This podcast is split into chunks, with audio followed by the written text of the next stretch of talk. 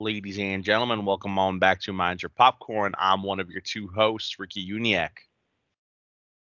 And I'm Clark. Sorry, Chuck, do you want to say that again?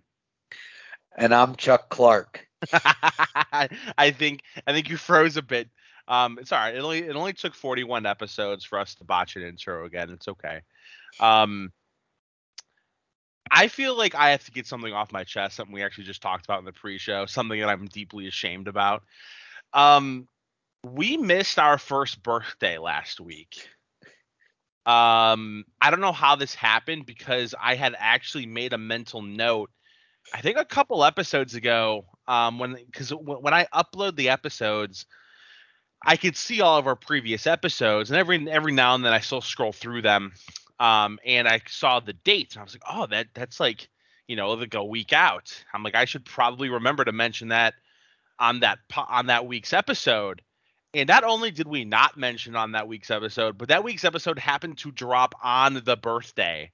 So bad job out of us, I guess, as podcast hosts. Yeah. Um yeah, I don't know what say. I uh, didn't even it did not register. It was not on my radar in the slightest. Um, the high, I was saying the hiatus that we took yes. kind of threw off my mental adjustment. You know what I mean? Here, yeah, we so we slipped into like a two and a half month coma there, like the end of summer or beginning of fall, um, where it was just it, it became impossible for us to all follow because it was us three at the time. It became impossible for the three of us to find a night that worked for every single person. Um, but anywho, so officially been doing this a year, which is kind of cool. Um, I don't know what that says about us though, that it really wasn't on either of our radars. I guess it's a good thing because like, what what's the saying? It, it, if you love your job, not that this is either of our jobs, but if you love your job, you'll never work a day in your life. Yeah, they say that. Yeah, I mean, this could be our job if everybody wants to start graciously donating to us and paying our car bills and rent and and all the above. But um, no, so it was our 40th episode last week. It was it was the one year birthday, and um, today for episode 41, if I'm not mistaken, we are going to be reviewing a couple different things. So uh, we're about to get into some Super Bowl recap. So if you missed last week's episode, we actually had um, our good buddy Duran on um, from the League Me podcast, where we kind of previewed the Super Bowl. We talked about some of the commercials, um, some of the movie trailers that were sort of like rumored to drop during it, um, and we're kind of gonna go back and and revisit some of those talking points and kind of go over what what we saw, what we liked, and whatnot. And then we're also going to be reviewing. I guess we can now call it season one because it just got renewed for season two uh, season one of Peacemaker, which is the HBO series. It's the spinoff from uh, James Gunn's Suicide Squad film that released last year, just involving um, Peacemaker, John Cena's Peacemaker. So it's like a spin-off series, and the finale dropped today. We're recording this on the 17th. So I think we've maybe only spent like a combined 20 seconds talking about this series, like in previous episodes. So we'll kind of go over the entire season as a whole and and whatnot. But let's just talk about it first. The Super Bowl was last weekend. Um, the Rams defeated the Bengals in what was kind of a very strange game. It felt like, like both teams kind of suffered some game or had some game-changing injuries. Like once OBJ went down for the Rams, I think that was what the beginning of the third quarter. No, it was the second quarter. Oh, second quarter. Okay, so second quarter, and then uh, Joey B went down either late third or early fourth. I already can't remember, but it was, it was the second half. It was the fourth quarter. Fourth quarter. Okay, yeah. Once, I mean, once OBJ went down, you could tell that the Rams' offense was just not the same. And then Joey B kind of got his leg twisted. I think they actually came out and announced that it was a sprained MCL that he toughed out. Um, and he, man, he he kind of almost pulled that out. There was kind of a little bit there on that last drive where I was like, is Joey B to do this? Uh, but ultimately, the Rams came out on top. I think the final score was 24 to 20. Low scoring affair. If you took the over, I'm sorry. Um, But overall, like I would say a pretty solid game. I mean, what did you think about it? It was a good game. Obviously, as a man who was highly leveraged bet wise on the Cincinnati Bengals, I was extremely Mm. disappointed in that aspect. But you know, can't say it was a bad game. Um, pretty exciting. The refs, I think, did a pretty good job for 85% of the game. Yeah, that um, there were some calls there in the fourth that it's like I really liked the way the game was officiated up until like that last six and a half minutes, and then they decided to start calling everything, which was questionable. But I digress. Yeah, but you know, you can't say they they gate. You know, the Rams earned it, no Mhm. doubt about that. I'm not upset that the Rams won or anything like that. So, you know, nothing crazy is in terms of that. So you said you bet on the Bengals. Did you bet on Bengals outright? Like yeah, money line. Oh, okay. unfortunately, because they covered the spread. they covered the spread, but I only took them against the spread in one of my ticket parlays, and I took a lot of money line bets. So that was I think I would have done the unfortunate. same. I would have done the same thing. I, I really did really not saying I thought the Bengals were going to win, but I thought well, I guess I I did think the Bengals were going to win. Um I really liked the value because what were they like plus two sixty? Uh, it was I can't I I I threw away all the tickets, so I can't Ah, look at it. but uh, it was it was rage.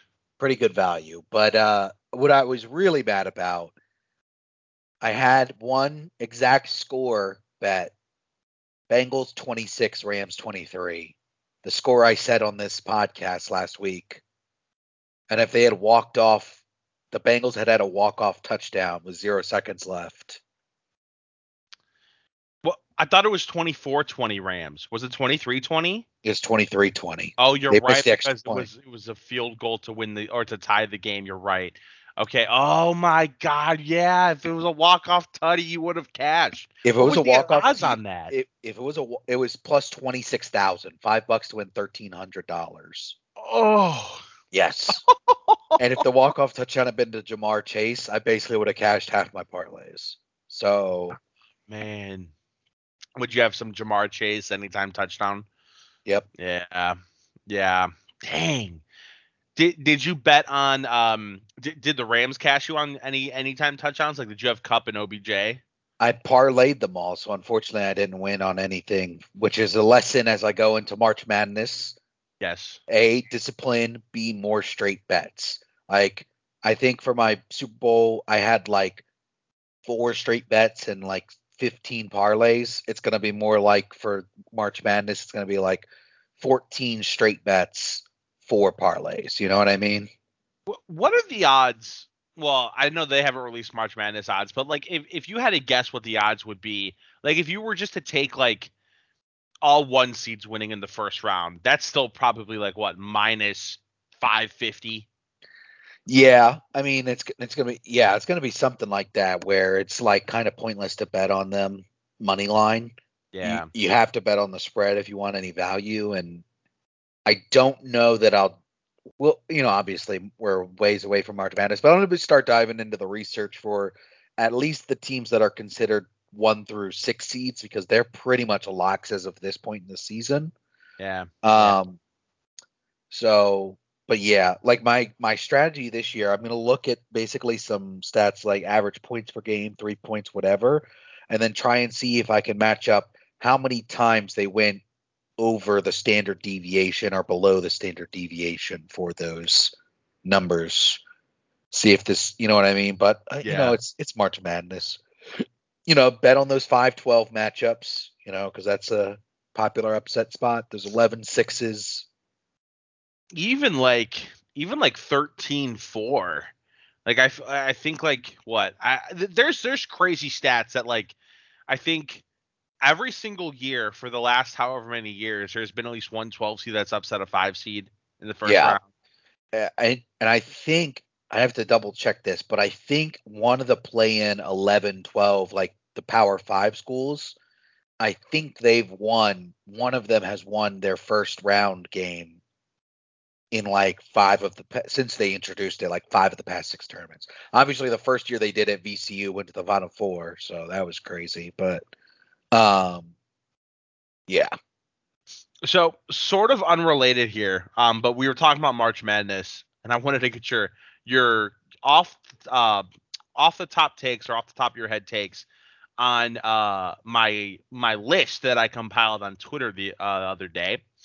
I don't remember why. Oh, because NBA trade trade deadline day, which I happen to really really love, and I decided like nobody asked for this, but let me tweet out what I believe to be the top 10 days of the year.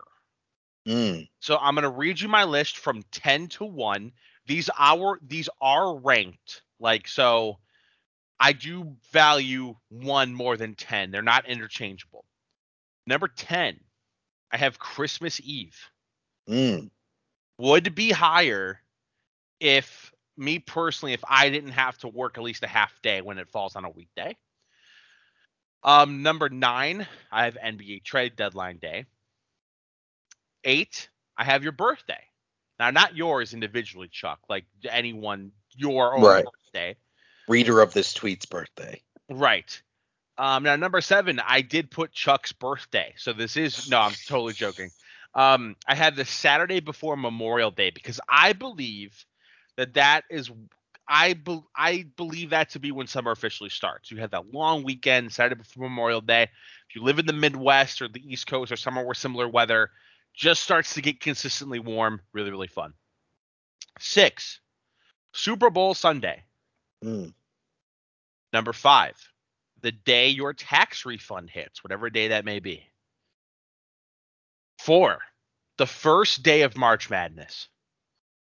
First day of March Madness is I I honestly might be able to put this at one. It's just magical. Three, the fourth of July. Two, Christmas, and one. Can you guess what number one is? I'm looking at your list on Twitter. Oh, you. Oh, crap. Well, it's Thanksgiving. I have Thanksgiving as number one. Um, just we're talking about March Madness, and I forgot like that I had. I, I wanted to go back and see if I did include that in, in my list, and I did, and it rounds out the top four. And I just, I'm. You got me all excited for March Madness now. And you said it's not that. You said it's kind of far out, but it's only a month away. yeah, it's only a month away.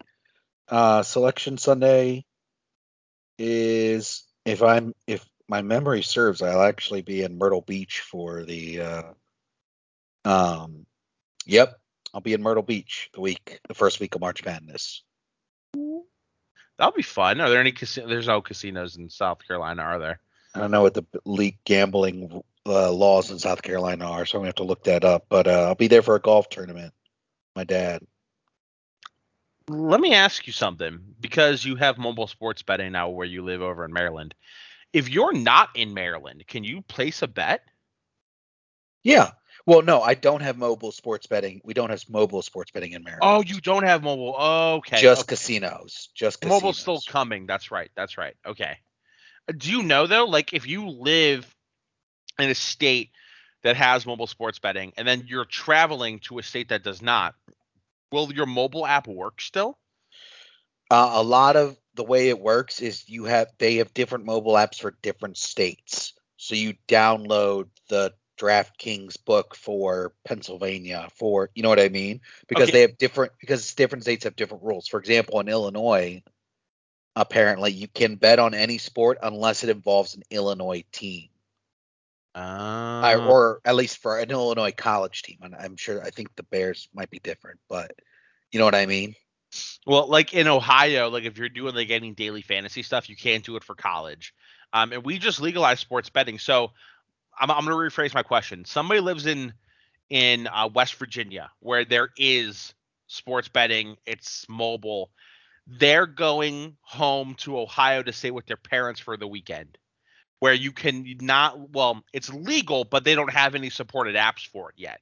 You you cannot like your what your mobile betting app for West Virginia won't work in Ohio. Right, right, right, right. Okay, that's interesting. So I won't be able. Hmm. Whoa, whoa, whoa, whoa. You're saying if you're from Ohio, you won't be able to bet in West Virginia? No, no, no, no, no, no, no, no, no. I no, I was just putting myself in in that hypothetical person's shoes.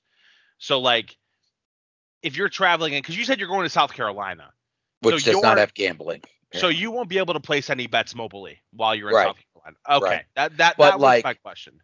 If I go to a Penn State game with my dad, I could download the DraftKings, FanDuel, whatever apps are legal in Pennsylvania, Yeah. book and place bets that way. Okay. Okay. Oh man, Ohio just legalized it, and it, it's not going to be ready for March Madness, and it probably won't even be ready for the start of this next football season, which is like 200 days away, which is upsetting. But anywho, kind of going back to the Super Bowl a bit here. So, um, we talked about the game.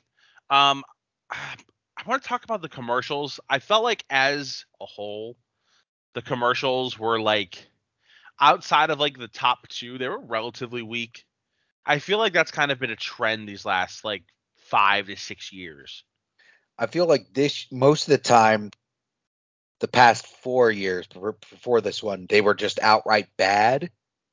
This year's commercials were mostly meh. Yeah, You know what I mean? The way to put it. A lot of mid. A lot of mid. Nothing was terrible, but lot of lot of meh. I really liked the uh the the what was it the electric car one with uh, Arnold as uh oh yeah, Zeus with uh, Zeus. Salma Hayek. Oh my god, yeah she is gorgeous. that outfit I was like oh my god there's there's children watching this um but I like that one I liked the Bud Light soda with Guy uh Fieri where Yeah, Mayor just- Flavor Town that was a good one. I like. I enjoyed that one. Um, they brought back the E Trade baby Yeah, but I would have liked to seen the actual E Trade Baby commercial, like in the Mhm. second half. Like I would have liked, like they bring him back. I don't, I don't know what movie that's referencing, but I I know it's a movie reference because I've seen that scenario multiple times where the dude's chopping wood and they bring him back on a helicopter. Uh, I'd have to go back and rewatch it. I don't think I picked up on that. Um, yeah, I, I, would agree that overall they they were pretty pretty mid. Um, however, they kind of came out of the gate hot in the first couple minutes. Well, not for the first couple commercial breaks with some movie trailers. Um, and not full on trailers. It was kind of a lot of like, we're going to show you a 30 second TV spot because a, a full two minute, two and a half minute long, um, you know, a piece of time would be way too expensive. So right off the bat, we got the TV spot for Doctor Strange and the Multiverse of Madness. Um, thoughts? Pretty excited. Um, obviously wasn't in my top ten, but I'm I am looking forward to it. It's just a lot of like I don't know what's going on. Um, heard the voice of Patrick Stewart, so I'm interested Yeah. to see how that works now. So part of me's kind of surprised that that was something that they had given away in the trailer but that also makes me think like if if if they're willing to give us that little bit like if that's the tip of the iceberg what else is going to be happening in this movie so uh i that also oh no doctor strange did make my top 10 i think i in uh, my most anticipated issue but i think it was towards the bottom and that trailer did a really really great job at sort of bringing me back in.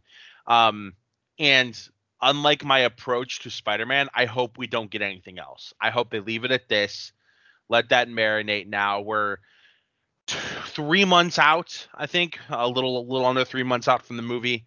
So let's just um let's just let that thing marinate for a bit. Um a trailer that didn't get any sort of tv time for the super bowl but they did drop it in the couple hours leading up to the Super Bowl was Nope. yep, What did you think? super hyped for this. Oh movie. yeah, super hyped for this movie. I I didn't know. I I don't remember. Did, did we did we know it was about aliens? Like when we had talked No. about this? No, Okay. All right. So I couldn't remember if I had known that or not. I th- I think I had figured it was some sort of like psychological horror movie. Um, but man, they did a really great job at like showing us the bare minimum, but at the same time building up that excitement. And I think I had Nope like right around like the mid of my like top I, I anticipated, and it might be near the top now. That trailer was great. Oh yeah, I'm super excited. Oh man, it was so creepy. There's that one shot where I don't remember who it is. I think it might, might be uh, Daniel Kaluuya's character, where he's trying to like walk around what looks like a stable, like a horse stable, and you just see like the top of the alien's head. Like, oh my god, coming around the corner. It was super creepy. The one, yeah, the one where, um, I mean, it was just the great, like the Shining style, where the from Jordan Peele comes down the screen. I was like, oh yeah, Yeah. Now, Jordan Peele was he won an Oscar for um was it was it writing for Get Out? yes, I He believe won- so. Yeah, for best writing. He didn't win for us, I don't think. No, he didn't get. I don't think they got. He got nominated for us. Um I'm hoping that this brings him into I mean, I I hate saying this, but I would really love to see this movie assuming it's it's as good as it looks to be in that best picture cat, you know, in that conversation this time next year. Um but again, we still got to see it, so I don't want to jump too far ahead. Um, I'm trying to think of what else we got. We got a another Moon Knight TV spot. Um, which was great. It was a quick 30 second spot. I doubt we get anything else for that show because we're already like five or six weeks away, I think, from it, or maybe like six. And, We al- we also got a Lord of the Rings trailer. yeah. Uh, how'd you feel about that? Pretty pretty excited.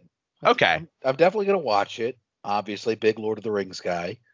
Um, the trailer already has like 257 million views on YouTube, which is twice the amount of any Marvel Really? in the same like time span. I think. Uh, yeah, Now, as someone who who has not seen any of the movies. I've seen Fellowship. I was just really little, and it was like I haven't seen it in how old am I? I probably haven't seen it in like 15 or 16 years, and I can't really tell you much about it. I will be watching all three of the movies before that series comes out because I do want to watch the series. Um, there's a lot of skepticism surrounding that trailer. Um, I haven't watched the Hobbit movies, but I saw a lot of people saying that that trailer felt too much like the Hobbit movies and how that's not a good thing. I don't know anything about this. Um, so that didn't really affect me too much. Um, however, that's sort of like right that genre is right up my alley as something that I think I'm going to enjoy. So I am excited for it. Oh, It's definitely interesting. I think it's the Peter Jackson's not involved at all, so this will be a very a different take on the world. So I'm excited to see how it goes. And it takes place before Fellowship, right? Oh, thousands of years before Fellowship and The Uh, Hobbit. Okay, already. So we ain't getting no Frodo cameos. No, Unfortunate. Unfortunate. no Andy Serkis, none of those characters. and then they don't really have any like um I don't want to say any well, I am gonna say like they don't have any recognizable cast members, I don't think. Like these are all relatively like I don't want to call them unknowns out of respect, but they're kind of unknown. I have not seen the cast list, so I'm gonna, I'm gonna, I'm gonna say that's probably right because I don't know the names that are popping up when you uh, look it up. But yeah, Yeah. I'm I'm still excited for it. Um I don't think did we get any other trailers or any other TV spots? not that I can think of. Um, I think they did another Dur- Dur- Jurassic World Dominion, but the trail, like I said, the trailer already dropped. Mm, you know what we got is we we got the uh, Showtime Lakers trailer, that document, not that uh, I don't want to call it documentary because it's not a documentary, but that show about the Showtime Lakers with um John C. Reilly. John C. Reilly, which looks good. Like that's something that I think I'm I'm gonna watch. Um, I've kind of enjoyed these. Uh, what genre is that called? 'Cause it's not a it, it's not a docu. Well, just I don't even it, whatever Pam and Tommy is, where it's like sort of like a documentary because it kind of goes over stuff that actually happened, but it, it's all with actors. Is there is there a name for that genre? Just based on a true story, I guess I historical guess. drama, sort of. Yeah, I guess I'm overthinking it, but that does look really, really good. Um, and we got that, and I don't think that we got anything else. I, I think that I don't know how many more times I can be disappointed um, by expecting a Kenobi trailer and being let down. Um, this is like two or three times now. I thought for sure we were getting one during the Super Bowl because that airs at the uh, the end of May. I think it was May 25th. On the, that. I can't remember what anniversary it is of New Hope, but New Hope also came out on May Yes. 25th, whatever it was, 1977, Yeah. So I guess what would that be? 45 years? 55 years? 55, I think.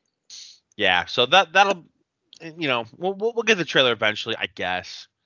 Um, no other Marvel trailers. No. Um, I'm trying to think of if there was anything else. I don't think there was.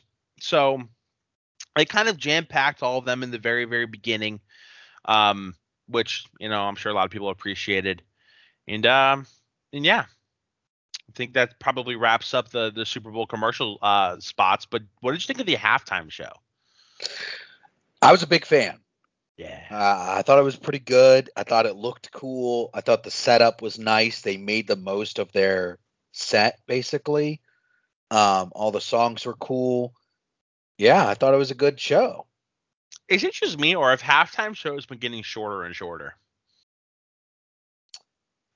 I don't know. Uh, it felt like it was a while. It just like when there's multiple artists and they're only performing for a short time. Yeah, It, I feel like that makes you feel like it's shorter because you're not experiencing the full song. But yeah, I I think they clocked it at like 12 and a half minutes.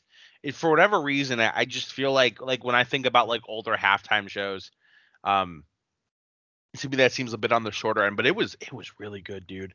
I I really enjoy um I don't want to call it like that era like of rap music, but like if if anyone's near our age, you know, I would say in between anywhere between 25 and 30 years old, a lot of those songs are what we sort of grew up on. Like I kind of got flashbacks to like playing basketball in my driveway with like the neighbor kids listening to like our local like hit radio station like for 12 hours a day in the summer. Um 50 Cent was always on Mary J Blige. Um it was probably a little after Snoop Dogg and Dre's time. They're they are the old heads of of of that genre, but it was great and I loved Kendrick's set. Kendrick to me was the best. yeah. You like I, I, I don't know, man. Fifty Cent hanging upside down in the club. I mean, if you haven't listened to In the Club on your birthday at least once in your life, you're Yeah. you're done. Like, what is wrong with you? Yeah, and he was he was one of the surprises. They had teased certain surprises throughout the uh or leading up to the Super Bowl. Um and he was the surprise. And I mean, what a great surprise. I just want to know how long he was hanging up there for because Dre and Snoop performed for like 4 or 5 minutes and I'm like I don't remember that that part of the of the stage or whatever being like curtained off. Like he had to have just been up there. Uh, I doubt he was hanging up the whole time. I, I, I'm sure he like came up, stood, and then like you know they reach a point in the song and he's like, all right, get me up there. Yeah, I guess it was really good though. I was a really really big fan. People are already crowning it like the best Super Bowl halftime show ever. I don't I don't know when they started doing the halftime shows. That's I know like the 80s, late 80s, early maybe early 90s when they started doing the halftime shows. I mean, it sure. became a yeah, it started becoming a production, I believe, in like probably 80s or 90s. So, um, a lot of people have been talking about Beyonce having one of the best ones. Also, uh, Michael Jackson's up there. yeah, Prince. A lot Prince of people like. Prince. Didn't be hasn't Uh, Beyonce done two? Didn't she do a solo one and then one with Bruno Mars? She did the solo one, and then she did the one with Coldplay. Coldplay. 50. Bruno Okay. Mars with red with the Red Hot Chili Peppers. Oh man, are you sure? Yeah, Okay. And then I, I, I think about recent years, I really liked uh, Lady Gaga's one from I think that's about like five or six years old now. Um, hers was good. I we talked about this on the I think on the halftime show, not not on the halftime show, but on the episode with Duran. I think we talked about it.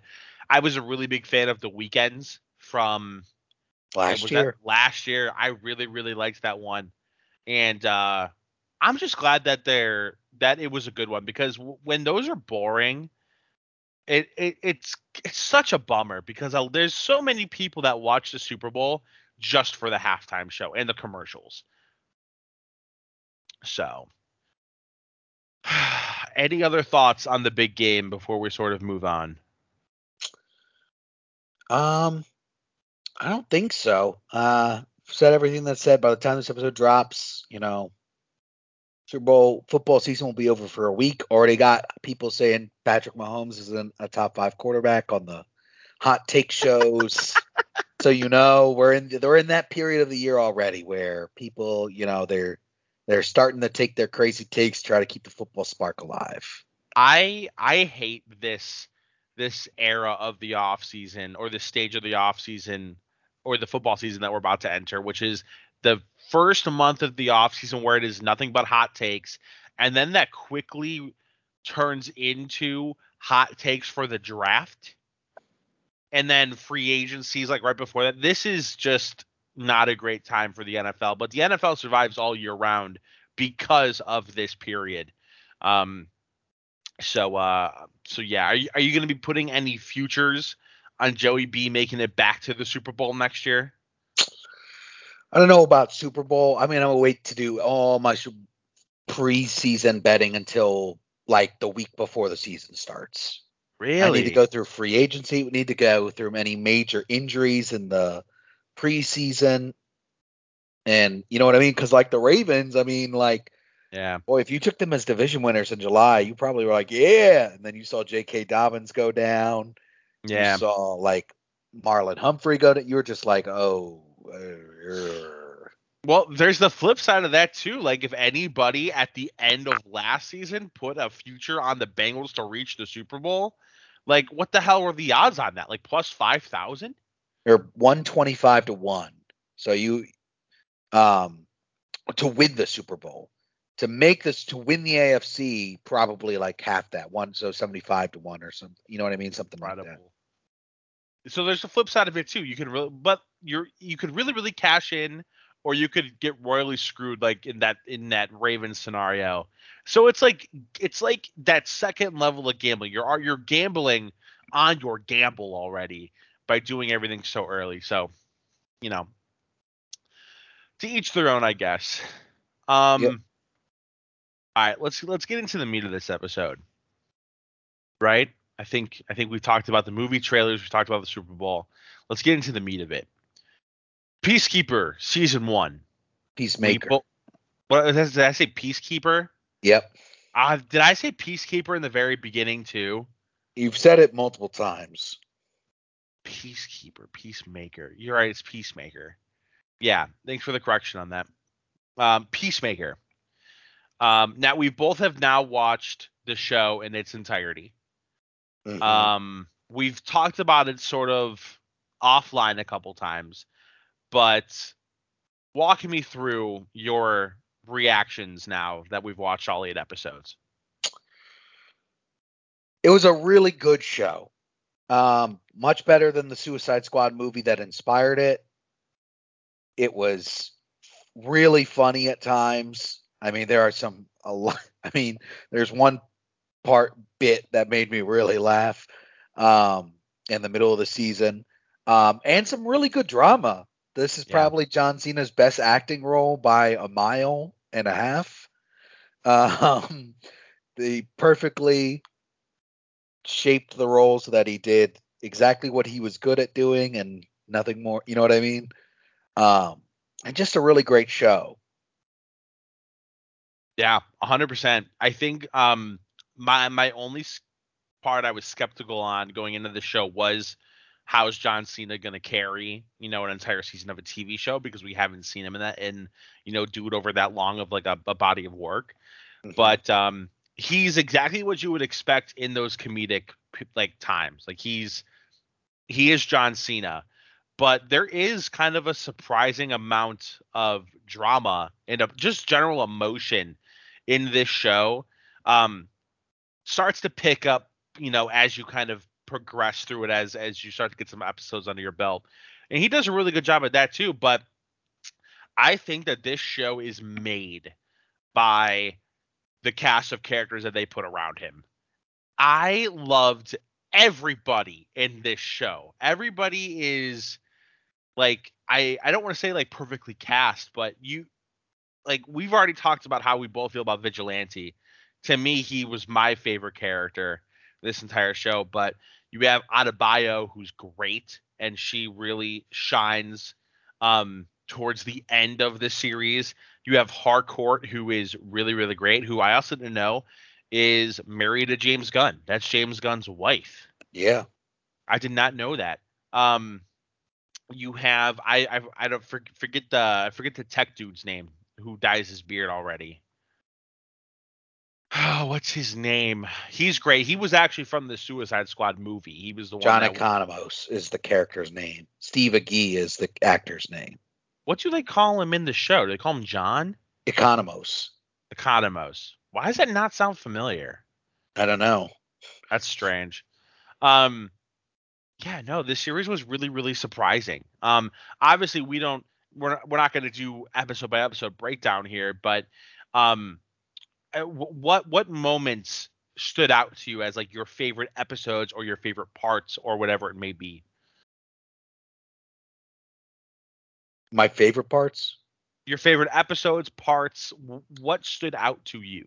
The funniest bit to me is when John Cena is naming all the people that Economos could have pinned other than his dad. Ariana Grande. You could never pin it on Ariana Grande. She's too sweet. That's possible.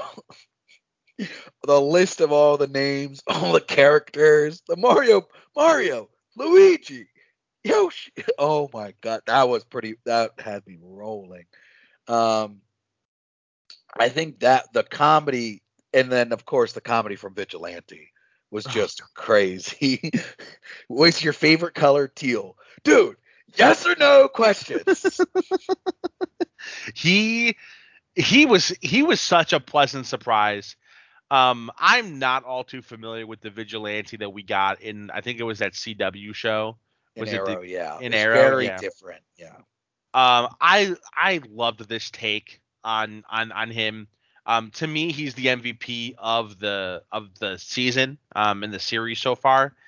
But my absolute favorite, favorite scene, I think it's in episode five, when Adebayo sort of guilt um vigilante into getting himself uh thrown into prison the same prison that uh peacemaker's dad is currently in yeah. and he throws he he's trying to drag the picnic table in front of all the other officers that are like clearly on their lunch break. And then he and then he ends up like taking the garbage can and throwing it through the window to get arrested.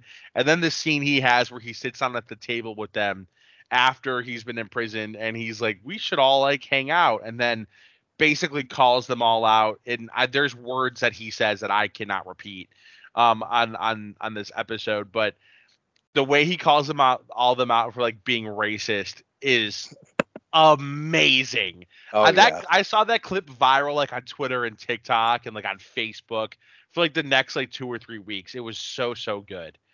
Um, but overall, as a series, I was like pleasantly surprised. Now you said this was like, I think your exact words were much better than Suicide Squad.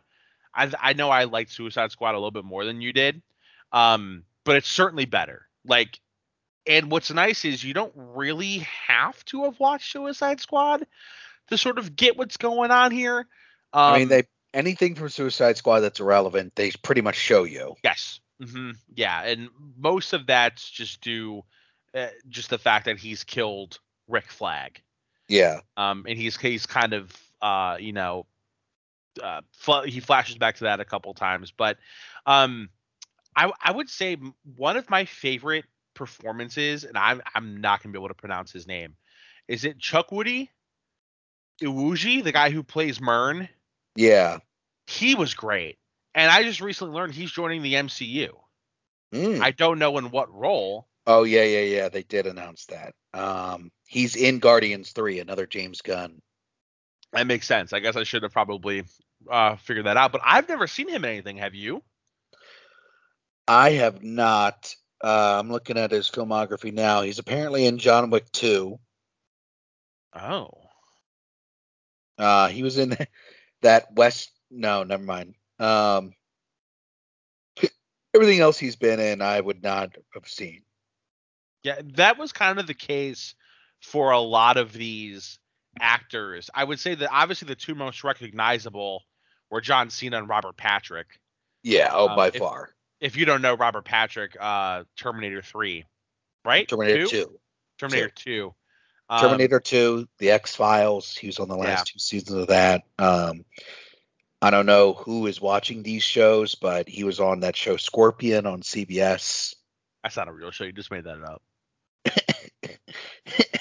You just made that up. That's not that's not a real thing. It was. It was based.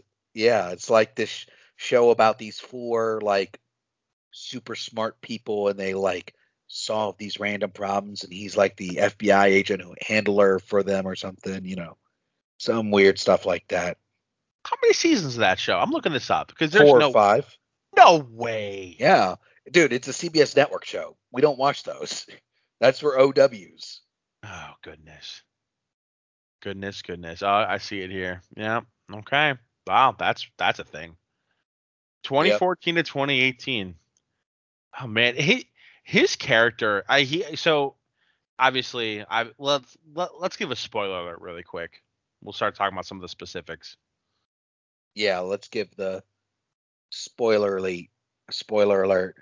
Cuckoo, cuckoo, ee, ee, cuckoo, cuckoo. That uh screech was Eagly's Eagly. screech. Unmistakably eagly. Unmistakably.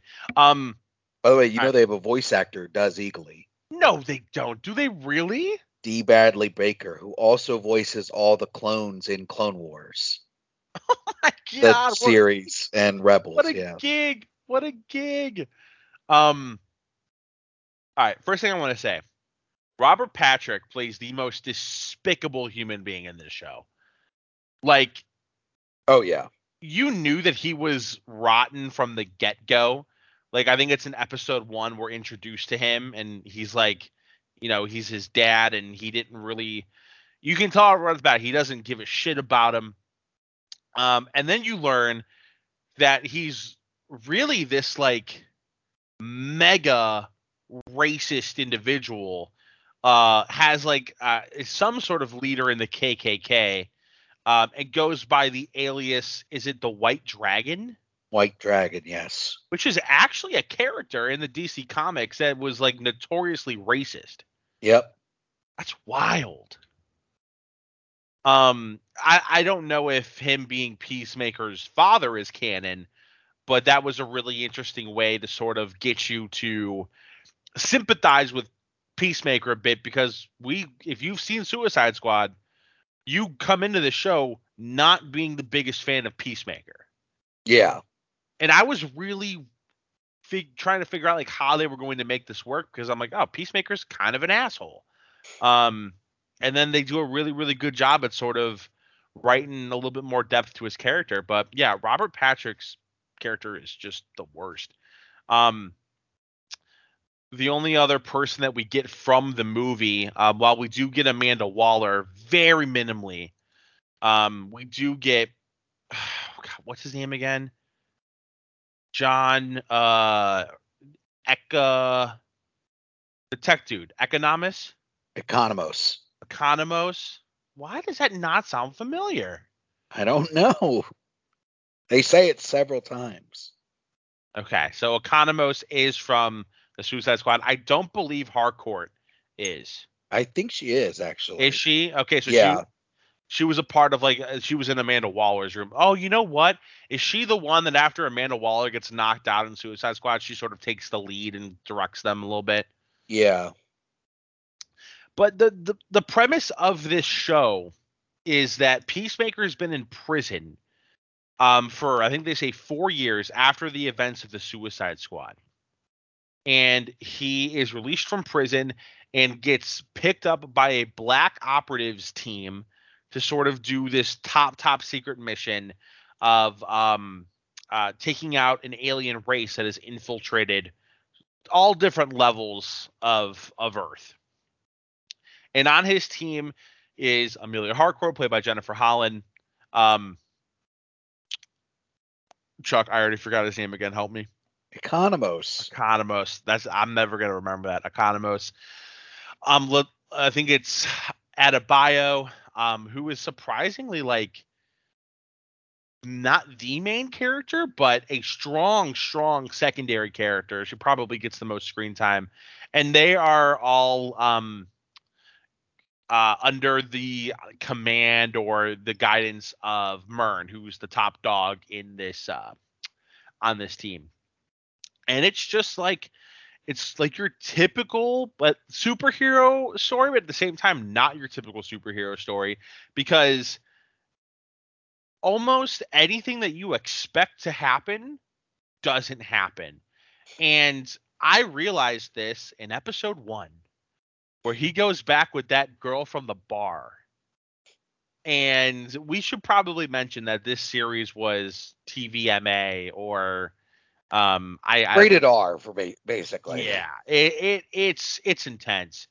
Um and there's this scene where he is engaging in sexual activity with this woman and then she tries to kill him and the fight leads all the way out to the parking lot where he puts on his little peacekeeper helmet peacemaker God, Peacemaker, and um, absolutely destroys her, blows her up in pieces all over the uh, parking lot. And I was like, oh, this is not, this is a Marvel. This is this isn't what I'm familiar with. Um, th- this was this was bloody. This was gory, which was refreshing for a superhero um, show. Um, but as as the series goes on, you start to take a little bit of a deeper look into all these characters. They eventually pick up Vigilante, who's like the like the annoying friend of Peacemaker, um, who in in many ways is like a child. He kind of has like the uh, social awareness of a child, which leads to so many funny moments. Um, but I, th- I thought they did a really really great job at keeping everybody or or telling the story of every individual character. Like you sort of get a peek into Adebayo's life with her wife, and um, you know what it's like to have your mother be Amanda Waller. Um, you get a peek into obviously Peacemaker, um, even even Vigilante a little bit. Um, and then obviously what happens with Murn, where you we realize about halfway through that he's not actually Murn and he's one of the butterflies, but he's a good butterfly. I just was pleasantly surprised as to how they told the story over eight episodes. Yeah, the butterfly thing really, I was like, they're kind of stretching this butterfly thing out a little bit. But then when they reveal what's going on, I was like, this is nice. Like, I was yeah. like, that was pretty cool. Yeah. The way they build the team out, too, like the way they kind of come together, fall apart, come back together in the finale, it all worked for me. I was really I think we were at episode 6 um when I was like okay you're kind of everything going on with Peacemaker's dad sort of coming to a head and everything and then I'm like at some point we're going to have to move on to the obviously greater threat which is the butterflies. Um I really liked how they finished well h- how they finished the Peacemaker's dad story arc like I mean I didn't think he was going to kill him. And that scene, again, kind of credit to John Cena for being able to take on some of the uh, dramatic moments that James Gunn put into the show. Um, that surprisingly worked. Yeah, no, I and this, I also really liked in the in the finale where he's kind of sees the ghost and he's yeah. freaking out. Like I love that and that's set up for season two where he's going to be dealing with this demon sort of in his head the whole time. You know, I, I okay, so you brought up the finale. Let's let's focus on the finale here for a second because um they, it wraps up it wraps up the entire story that season 1 is trying to tell. This is one of the better finales to a season that I could remember like like in, in recent memory. Yeah. This is it was really good. I was I was I was surprised at how how well they pulled it off.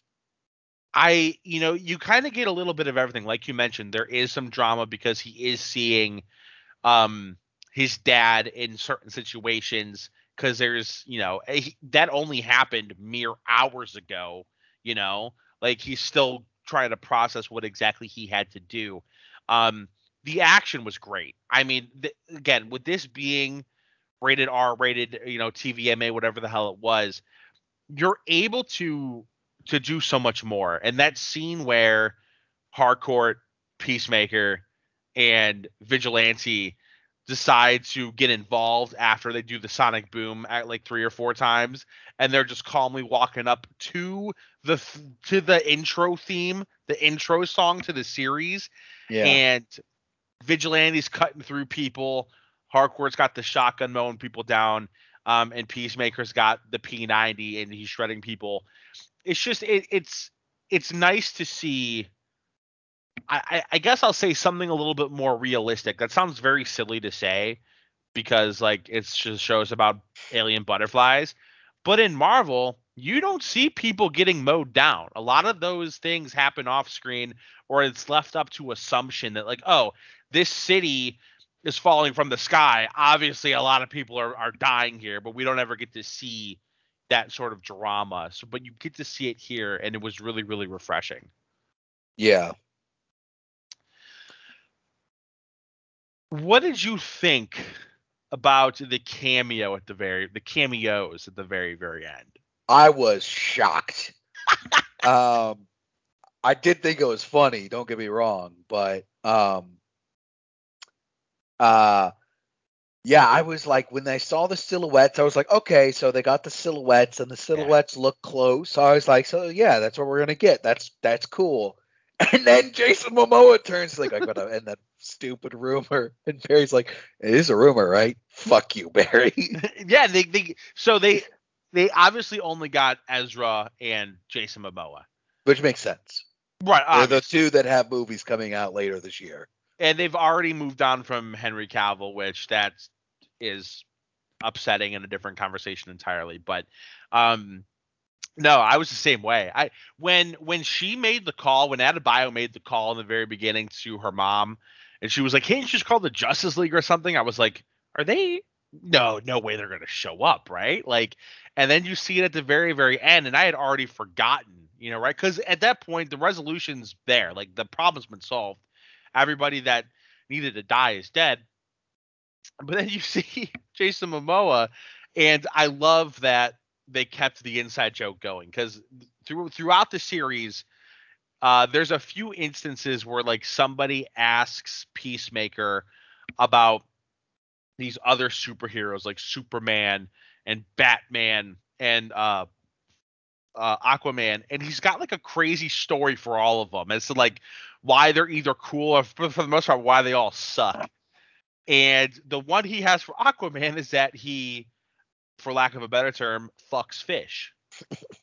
and that's like an ongoing thing. And then to see him at the very, very end, and then he's like, "You guys are late." Like uh, I don't remember exactly what he says, but he's like, he he brings up with a joke, and then for Aquaman to be like, "God, I'm sick of this." And then Barry, he turned to Barry, he's like, "It's, but it's true." And he's like, "Fuck you, Barry." That's amazing. I loved that. That was great. Indeed. Um, what did you think about the butterflies offer to Peacemaker before he killed him? Like at the very end when they say what they're there for. Yeah, I so I felt like that maybe landed a little too close to home because what for those of you that maybe aren't realize what he's referring to is at the very very end when there's like two butterflies left um peacemaker is having a conversation with one of them and it ends up being the same one that he keeps in the jar and like feeds through through like half the season. I think the butterfly's name is goff. And they sort of explain while they're there and the whole thing about how like you like we're killing the planet ourselves we're dooming ourselves we're here to make the decisions that you guys can't make. Um yeah that really hit a little close to home. I was like oh man. Like yeah this is what we're doing isn't it like i i, I understand that the most likely demise of a human uh, race existence is going to be ourselves. I'm well aware of that. We're we're lucky enough where it's not going to happen in our lifetime, but that's unfortunately why nobody's doing anything about it. So, I I, I liked it. It it landed with me. Would you have Would you have joined them? Oh man, I I would have had to ask more questions. Like, are you guys going to just be at random? Like, because when when a butterfly takes over a human, they they kill them, and it's kind of brutal. They enter in through different orifices of the body, and basically, like, take over all motor functions and um, kill what you know. I, I I don't I don't know what to get into medical terms exactly what part of your brain is you is, but I don't know. I mean, maybe if I could have gotten some sort of promises like, okay, well, you guys are only going to invade the pieces of shit, right? Like you're not gonna go and get like my neighbor or like me, but like it, it, it's a very interesting question because it does make you think. What about you? Yeah, I might have taken him up on it. I'm not gonna lie to you. Might have taken him up on it. But you know, it's a TV show. What are we gonna do? It'd be hard to blame somebody because for a moment there, you can see Peacemaker's contemplating it. And then he ultimately decides against it. And then there's that follow up conversation he has with Adebayo, I think at the hospital. Yeah. And um, she's like, Why didn't you do it? And he's like, Damn, did, did I just doom the world or did I just kill the world or, or something like that? And so, yeah, it really makes you think. But I I was a little because that's that was the only time that we ever even got a hint of what their motive was. The entire time we thought it was just domination and taking over the world. Um, and to kind of drop that on us in the last like 20 or so minutes was interesting, but it worked. Gotcha. Yeah. Did you uh have you seen Rick and Morty? Do you watch Rick and uh, Morty? I do not. Okay. Cuz there's the the I mean the best episode of this past season in my opinion involves Morty dating a, a female Captain Planet, basically. and uh, it's a similar, I would say. Uh, you have to watch the episode to get it, but like there's yeah. analogs to his decision, and obviously her her being Captain Planet, the climate change stuff is much more overt in that show. Uh, but uh, it was an interesting um, debate for sure what did you think um so i guess the part that really really hit like close to home for me was when goff is going over their actual motive and they bring up the fact that the humans uh perceive temporary restrictions for the greater good as taking away one's freedom i was like oh if that's not about COVID. I don't know what it is. I was like, oh, right. oh man. So like that that was interesting. Like I'm I'm I don't know if that like went over anyone's head. Like that really hit with me, and I was like, yeah, it. You're right. Maybe I would have joined them. I don't know.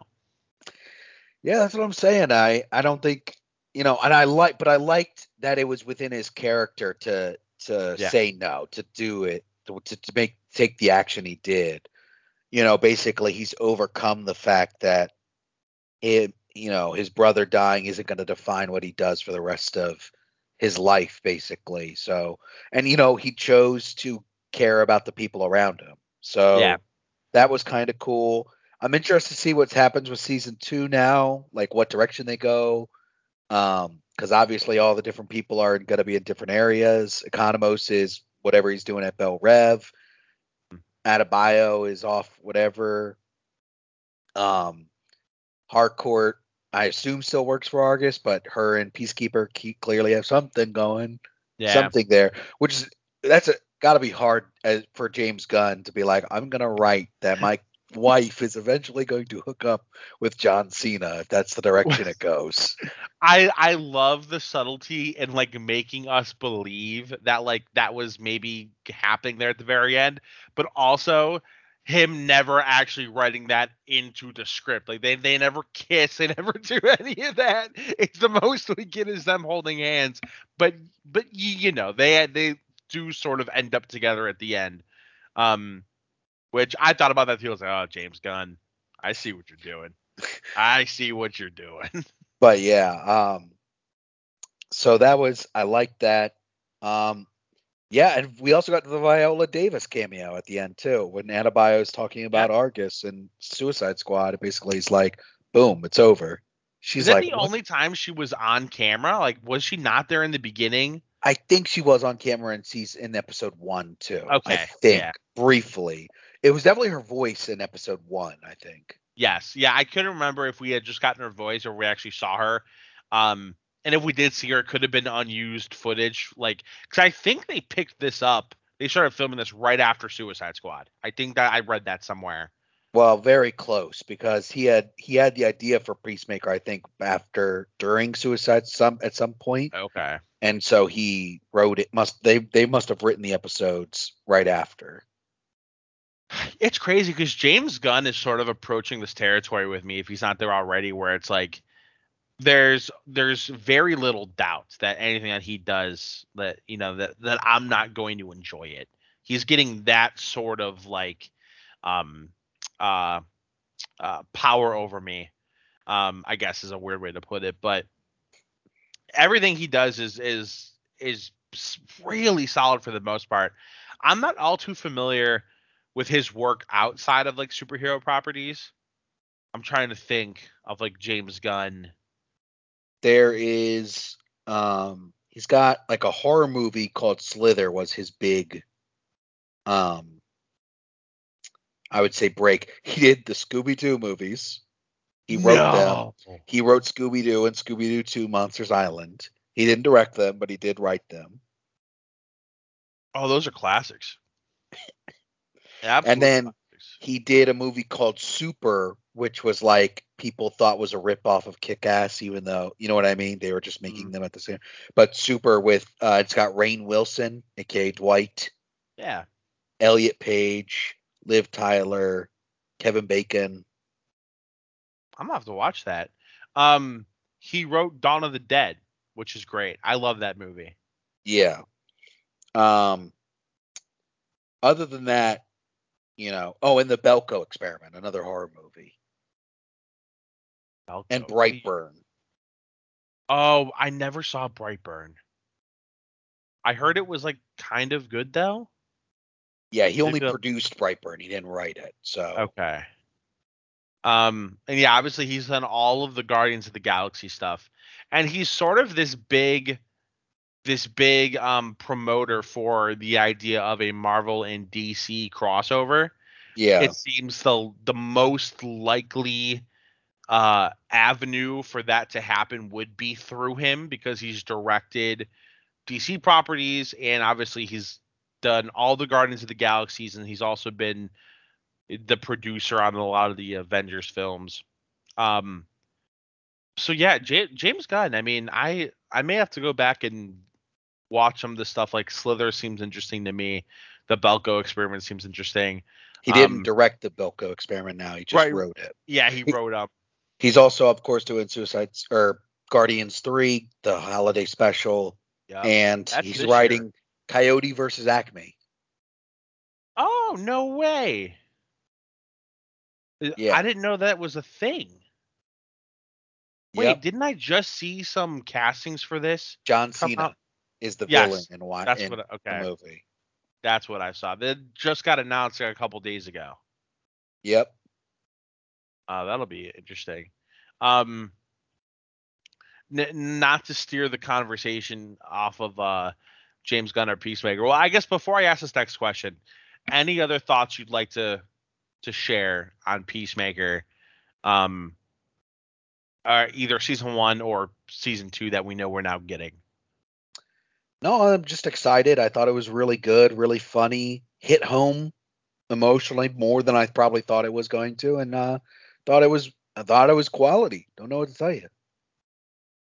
Yeah, I mean, ditto. Pleasantly surprised. Um, I don't think you have to be a fan of superhero stuff to enjoy it. Uh, so if you're somebody who's listening who is maybe more turned off to superhero projects, I would recommend this as one of those that you may enjoy.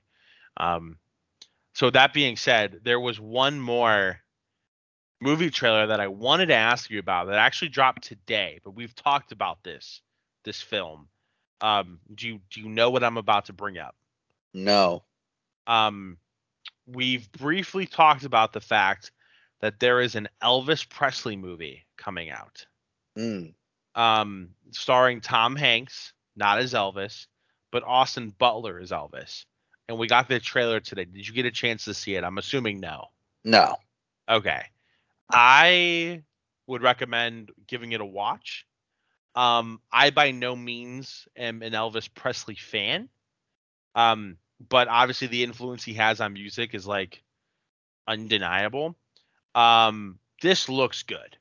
Like I'm like I I am now intrigued about this movie. Um, are you familiar with Austin Butler? No. We haven't talked about Austin Butler before. He was um he's a Disney guy. He was in I'm trying to think of his most recent thing.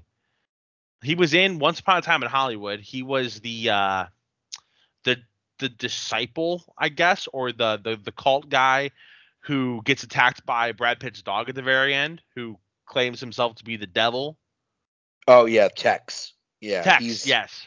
he's based on a real um uh what's the word? Um yeah, the real Tex Watson was a real Oh, like all of them are, the people that go to attack. I didn't know that. Not not Margaret Qualley's character, I don't think, but but his is, yes. Um, yeah, he's playing Elvis, and I was skeptical, like before I saw the trailer, of how they were going to make him look like Elvis because like he's like this really really skinny individual. But watching the trailer, I was like, ooh, they kind of did a really good job. So I don't know if you got a chance to see that or not, but I know we've talked about this movie very briefly, and the trailer dropped today, so I figured I'd ask. No, I have not. Um, the thing I did see, which you shared, was the Stranger Things Yes. season four poster and some details about how it's twice as long as season three and all that. I did not see that. It's twice as long as season three, they're saying. How many episodes was season three? Eight. I think so, eight or ten. But like it's um broken up into two parts. One will drop May and the other will drop July. Oh, okay. Alrighty. So I, I saw that there were two volumes Yeah. and I they're five weeks apart. So I had assumed that they were gonna finally do weekly releases for these episodes. But that wouldn't make sense because May 27th to July 1st would only be five episodes. So now it's occurred to me that they're not going to do weekly releases. They're just going to drop volume one on May 27th. Then you're going to have some time to build up some hype and then drop volume two on July 1st. Okay. That's interesting. I like that though. My biggest gripe with a lot of these Netflix shows is that they don't always do weekly releases because I don't have the self control to not binge watch an entire season. That's what I did with season three. I watched season three in one sitting on the 4th of July, 2019, baby. Woke up at like 5 a.m., binge watched it, went to a cookout, was fried. Couldn't stay awake. Yeah, and they also announced that Stranger Things season five will be the final season. which is it's kind of nice to hear because at some point we're gonna have to be done with this show. Um, I always appreciate maybe a show ending on the earlier side than letting it go on for too long, like The Walking Dead. Um, so good to know that we're finally getting a resolution of this.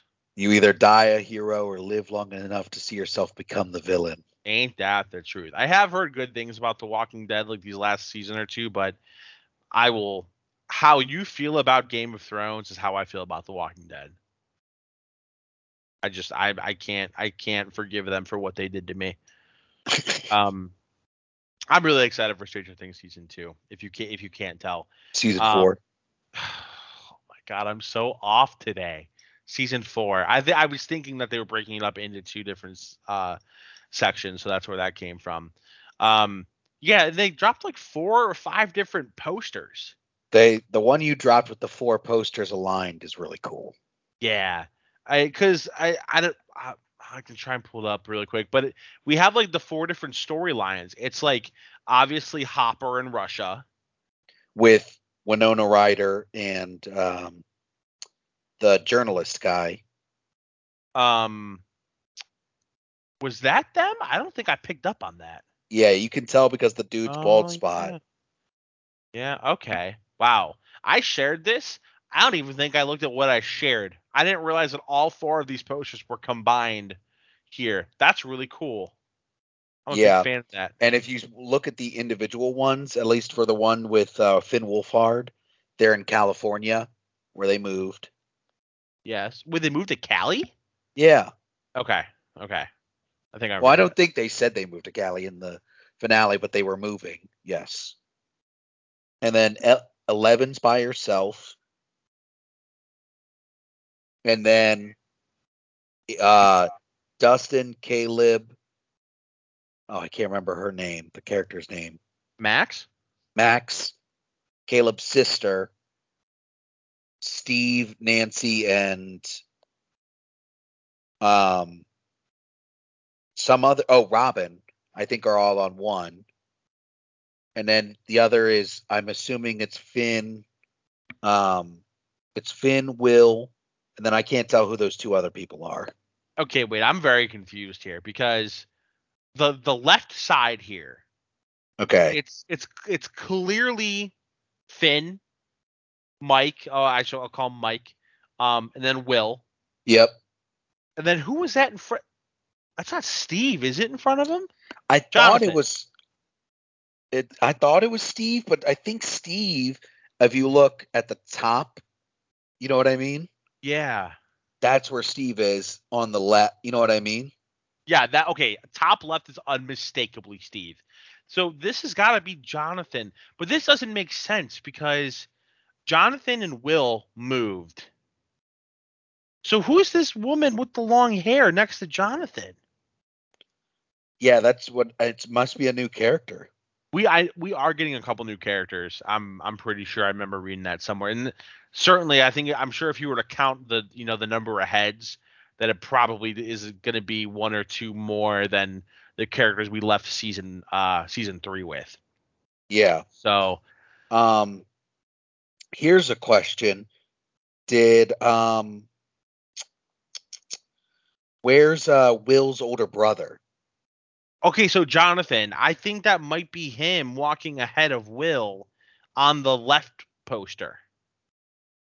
Okay, so that's Jonathan with the long with the uh I don't know because is that is that Mike with them? Is that Finn Wolfhard on the left? yeah. Like, okay, that, that looks like him. But again, why is he with why is he with Will? I don't know. I don't know. Because didn't Will? I can't remember. I have to rewatch this. I and, and maybe it's just not supposed. Maybe they're not supposed to be with the group that they ended with in season three because that would why is why is Winona Ryder with David Harbour then over on the right? Like that wouldn't make sense because he should be by himself. Um, so maybe that's just a sneak peek as to like who, like like maybe there's gonna be four groups that we're following. Because if you remember, we did get like a like a, a teaser trailer that was just the group of Dustin, Caleb, Max, Steve, and I think I think Nancy, when Yeah. they enter that that that old house. So maybe they're gonna do this like in different groups, which they've sort of done for like a few episodes, a couple episode stretches in past seasons. Mhm. Um, so I don't know. I'm really excited though. The end of May is kind of crazy because we're Yeah. getting Kenobi two days prior. Yep.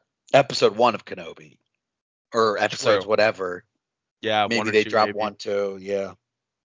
Oh man, shaping up to be a to be a hot summer with with Nope coming out, and I think the Elvis movie comes out in the summer too, Yeah. and obviously Thor: Love and Thunder Nope. dropping in. The, no, yeah, Nope, and and all all in the middle of summer there. So I'm excited. I'm really excited. Um, before we log off here, have you secured uh Batman tickets for yourself yet? Not yet. No.